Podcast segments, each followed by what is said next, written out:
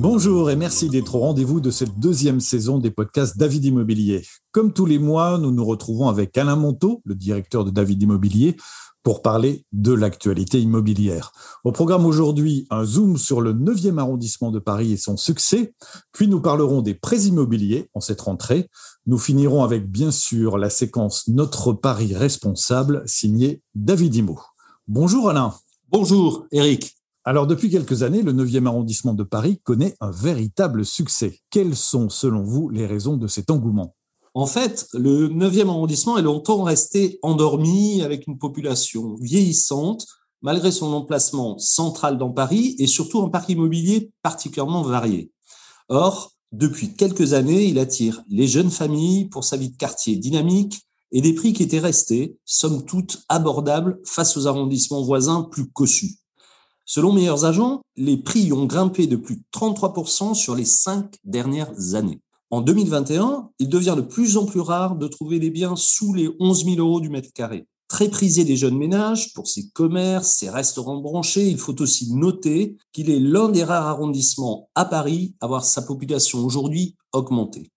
Aujourd'hui, le 9e arrondissement qualifié de branché, avec son quartier appelé Sopi en référence à Londres, qui désigne la partie sud de Pigalle, le secteur sous les boulevards de Clichy et de Rochechouart, qui est un modèle de gentrification parisienne. Il est peuplé de start-up et de commerces en vogue. Les familles s'y installent pour son cadre de vie animé et les grandes superficies qui s'y trouvent. La colonne vertébrale de ce véritable village est la rue des Martyrs et ses terrasses véritablement bondées. Elle suscite la convoitise des jeunes qui ne veulent plus vivre dans le 16e ou le 7e comme leurs parents. Et au cœur de ce quartier, par exemple, vous avez la cité Malzerbe, qui est un véritable havre de paix et donne sur la trépidante rue des Martyrs. Autrefois, cette ravissante voie privée avait accueilli le siège de campagne de François Mitterrand en 1974 et toujours aujourd'hui s'y trouve l'immeuble de la célèbre Fondation Jean Jaurès. En 2020, Cité Malzerbe il a été vendu un magnifique atelier d'artistes de 160 mètres carrés pour la somme de 2 250 000 euros, soit 14 000 euros le mètre carré. Bref, par son succès, le 9e arrondissement est aujourd'hui devenu une valeur sûre. Alors, vous venez nous parler des prix immobiliers. Les prêts immobiliers ont connu un véritable boom ces derniers mois. Quelle est la situation cette rentrée et surtout quels sont vos conseils? En septembre 2021, les taux des crédits immobiliers s'établissent en moyenne à 0,95% sur 15 ans, 1,10% sur 20 ans et 1,35% sur 25 ans. Après une nouvelle baisse des taux depuis un an, le taux moyen des nouveaux crédits semble enfin se stabiliser. Et il atteint aujourd'hui son niveau le plus bas jamais constaté, du jamais vu.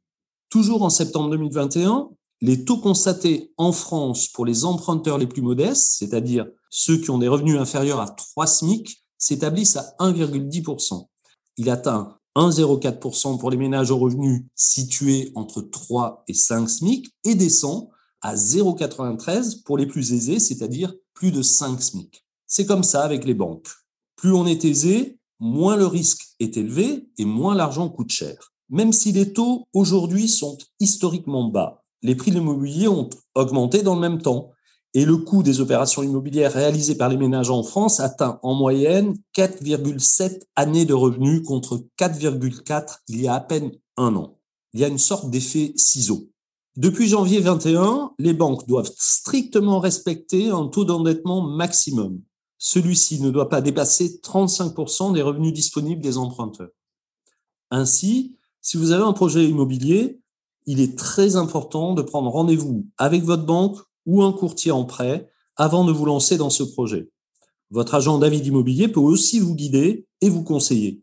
Nos équipes sont formées pour cela et seront disponibles pour vous. Enfin, il est essentiel d'anticiper aussi les délais de traitement des dossiers par les banques qui tendent à s'allonger face à la forte demande en fixant avec votre notaire une date de la signature définitive au-delà des trois mois habituels entre la promesse de vente et les actes authentiques. Cela vous évitera beaucoup de stress si la réponse des banques tarde un peu à venir. Merci Alain. David Imo est un groupe éco-responsable. Notre pari responsable est votre slogan.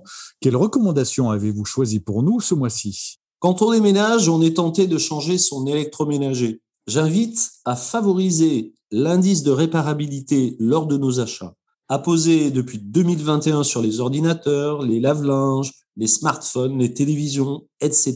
Cet indice de réparabilité permet de savoir si les appareils sont plus ou moins faciles à réparer. Plus l'indice est élevé, plus c'est facile à réparer. Acheter un produit avec un indice élevé, c'est réduire considérablement le risque de devoir le remplacer en cas de panne et contribuer à préserver nos ressources, car pour la planète aussi, mieux vaut réparer que racheter. Et pour finir, je voudrais partager un coup de cœur. Coup de cœur pour l'entreprise Murphy, M-U-R-F-Y. Elle est présente sur tout le territoire. Elle propose de l'électroménager révisé d'occasion, des forfaits pour les réparations. Tout cela contribue aussi à économiser nos ressources.